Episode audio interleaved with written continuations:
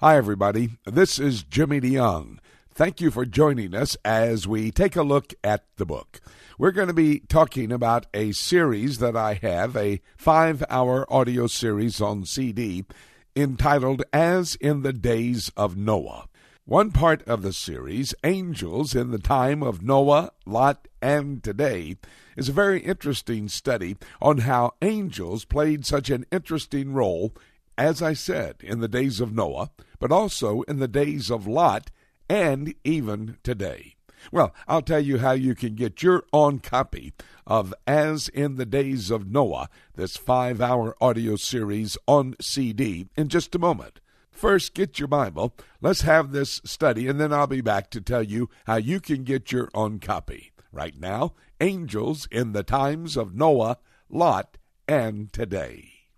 Lucifer was the, uh, in fact, go to chapter, have you got 14, chapter 14 of Isaiah and Ezekiel chapter 28? Look at chapter 14 of Isaiah first. How great, how art thou fallen from heaven, O Lucifer, son of the morning? How art thou cut down to the ground, which didst weaken the nations? Lucifer, that was his name. Now, chapter 28 of Ezekiel and verse 13. And you say, wait a minute, man. Uh, are you sure that's what this is talking about? Is this not talking about the king of Tyre in chapter 28? Yes, the first 12 verses are indeed talking about the king of Tyre. But when you get to chapter 28 of Ezekiel, verse 13 and following, it's not talking about the king of Tyre, and I'll show you why. Verse 13 Thou hast been in Eden, the garden of God. I want to tell you something. The king of Tyre was never in the Garden of Eden. This is talking about Lucifer. Lucifer, who was placed, he was a cherub, one cherubim, he was a cherub placed in the position of prominence over all of creation, over the throne of God. Thou hast been in the garden of God. Every precious stone was thy covering. Look down here. Uh, the day, uh, last part of verse 13, the day that thou was created. Thou art the anointed cherub that covereth, and I have set thee so. He puts Lucifer, probably the majesty of his creative acts, in the position of prominence over all of creation. He sets him there himself. Thou was there from the day thou was created. Thou was in the Garden of Eden, and thy anointed cherub that covereth, and I set thee so. And thou wast upon, verse 14, thou was upon the holy mountain of God. That's the phrase defining the Garden of Eden, the holy mountain of God used 18 times. Remember, I told you that this morning 18 times in the Old Testament. Two times it's used here in chapter 28, the other 16 times it's used, always referring to the holy Temple Mount, the most sacred piece of real estate in all of creation, located in the city of Jerusalem. Thou was upon the holy mountain of God, verse 14. Thou hast walked up and down in the midst of the stones of fire.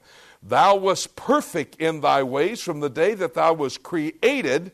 By the way, the king of Tyre was never perfect on the day he was created, because he wasn't created. He came from a mother's womb. Until iniquity was found in thee, until sin was found in thee, Lucifer. Now, how did that happen? Go back to chapter 14 of the book of Isaiah. Chapter 14, Isaiah.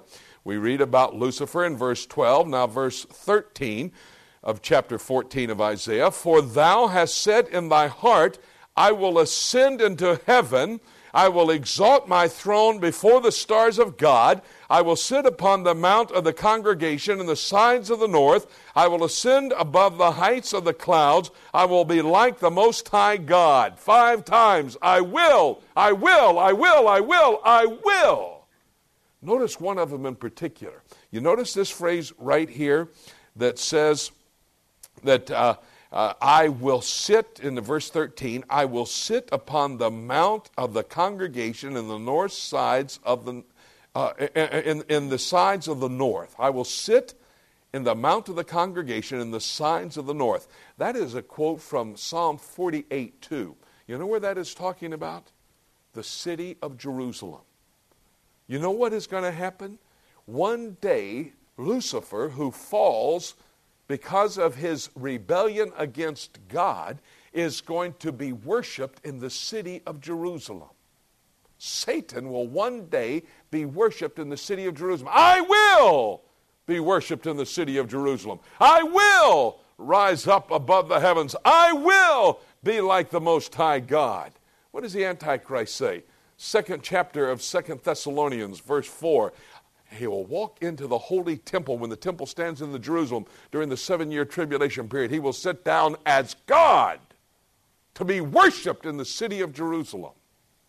This is Lucifer. This is Satan who falls. He's going to be thrown. Look at back in chapter 28 now of Ezekiel. Chapter 28 of Ezekiel. Thou wast perfect in thy ways from the day that thou wast created, verse 15, till iniquity was found in thee. By the multitude of thy merchandise, they have, uh, they have filled the midst of thee with violence, and thou hast sinned. Therefore, I will cast thee to, uh, as profane out of the mountain of God, and I will destroy thee, O covering cherub, from the midst of the stones of fire. Thy heart was lifted up, and I caused uh, uh, uh, uh, because of thy beauty.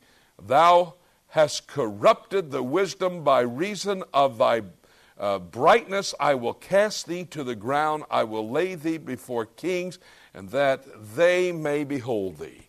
And so here, Lucifer, the most prominent of all of creation, the one that God places as a cherub over his own creation, is going to be cast out of his presence because he rebels. Because five times he expresses his free will that he will be equal with God, and God will not allow that to happen from any of his creation. He says, I will be equal, I will be worshiped in Jerusalem, I will have glory for myself. You see, angels have a free will, but they have a free will that can only be exercised one time.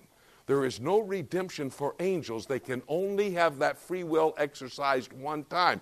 And one third of the angels exercised that free will with Lucifer and were thrown out of the heavenlies. Now, how many angels are there? I do not know. Uh, to institute my memories of Dr. Priest and Phillips, I do not know. May I make a sanctified speculated guess? I think there are possibly 12 billion angels that were created. Now, where do I get that from? There are today approximately 6 billion people on the earth. Those that have studied it tell me that from creation until today, there have been 6 billion people. That's a total of 12 billion people. And God, I think, created at least one angel for every single person that would to, to be assigned to that individual as his or her guardian angel. And so, thus, if there have been 12 billion people that have been in existence from creation until today, I suggest that he maybe have created 12 billion. Some said, well, if one third of them fell, maybe it was uh, 18 billion, because one third of them, 6 billion, would have fallen. Well, I, I don't know. Uh, you know. I can tell you what the Bible says. The Bible says in chapter 5 of the book of the Revelation 10,000 times 10,000. That's a 100 million. But the Bible says, in using the same word over in the book of Revelation, chapter 9, 200,000 thousand. It's the same Greek word as used in chapter 5. And 200,000 thousand, that's 200 million. And so there's a discrepancy, at least in the translation of that Greek word. What the Greek word literally means is a number that no man can count. I don't know how many angels there were. But just for a point of argument, let's say that there were 12 billion of them. 4 billion fall with Lucifer. Where do they fall from? The presence of God in the third heaven to the first heaven. How do I know they went to the first heaven? Well, I read Ephesians chapter 6, verse 12. We wrestle not against flesh and blood, but against principalities, powers of darkness, world, rulers of this world, evil in the heavenlies. What is that talking about? That's talking about angels, principalities, powers of darkness, rulers of this world, evil in the heavenlies. Those are angels. We wrestle not against each other, we wrestle against them. That's why he told us to put on the whole armor of God so that you can be able to stand against whom? Satan in the day that he comes to deal with us. And so we're talking about angels there. And so now we see the creation of angels and we see the fall of angels. And when it actually took place, I am not absolutely sure, but it was between the sixth day of creation and the day that they showed up in the Garden of Eden in the form of a serpent there to deceive and confuse Adam and Eve. Having established now that angels have been created, angels did fall. There's good angels and there's evil angels. Go to chapter 6 and let me just refresh your thinking, rehearse just briefly with you angels in the days of Noah because there were angels that played a key role in the days of Noah, as there were angels that played a key role in the days of Lot. In chapter 6, I mentioned this already, but I'll go through it again and give you maybe some proof texts and maybe we'll look at them. And it came to pass, chapter 6, verse 1, when men began to multiply on the face of the earth and daughters were born unto them, that the sons of God saw the daughters of men that they were fair, and they took them wives of all which they chose. And the Lord said, My spirit shall not always strive with man, for that he also is flesh, yet his days shall be a hundred and twenty years.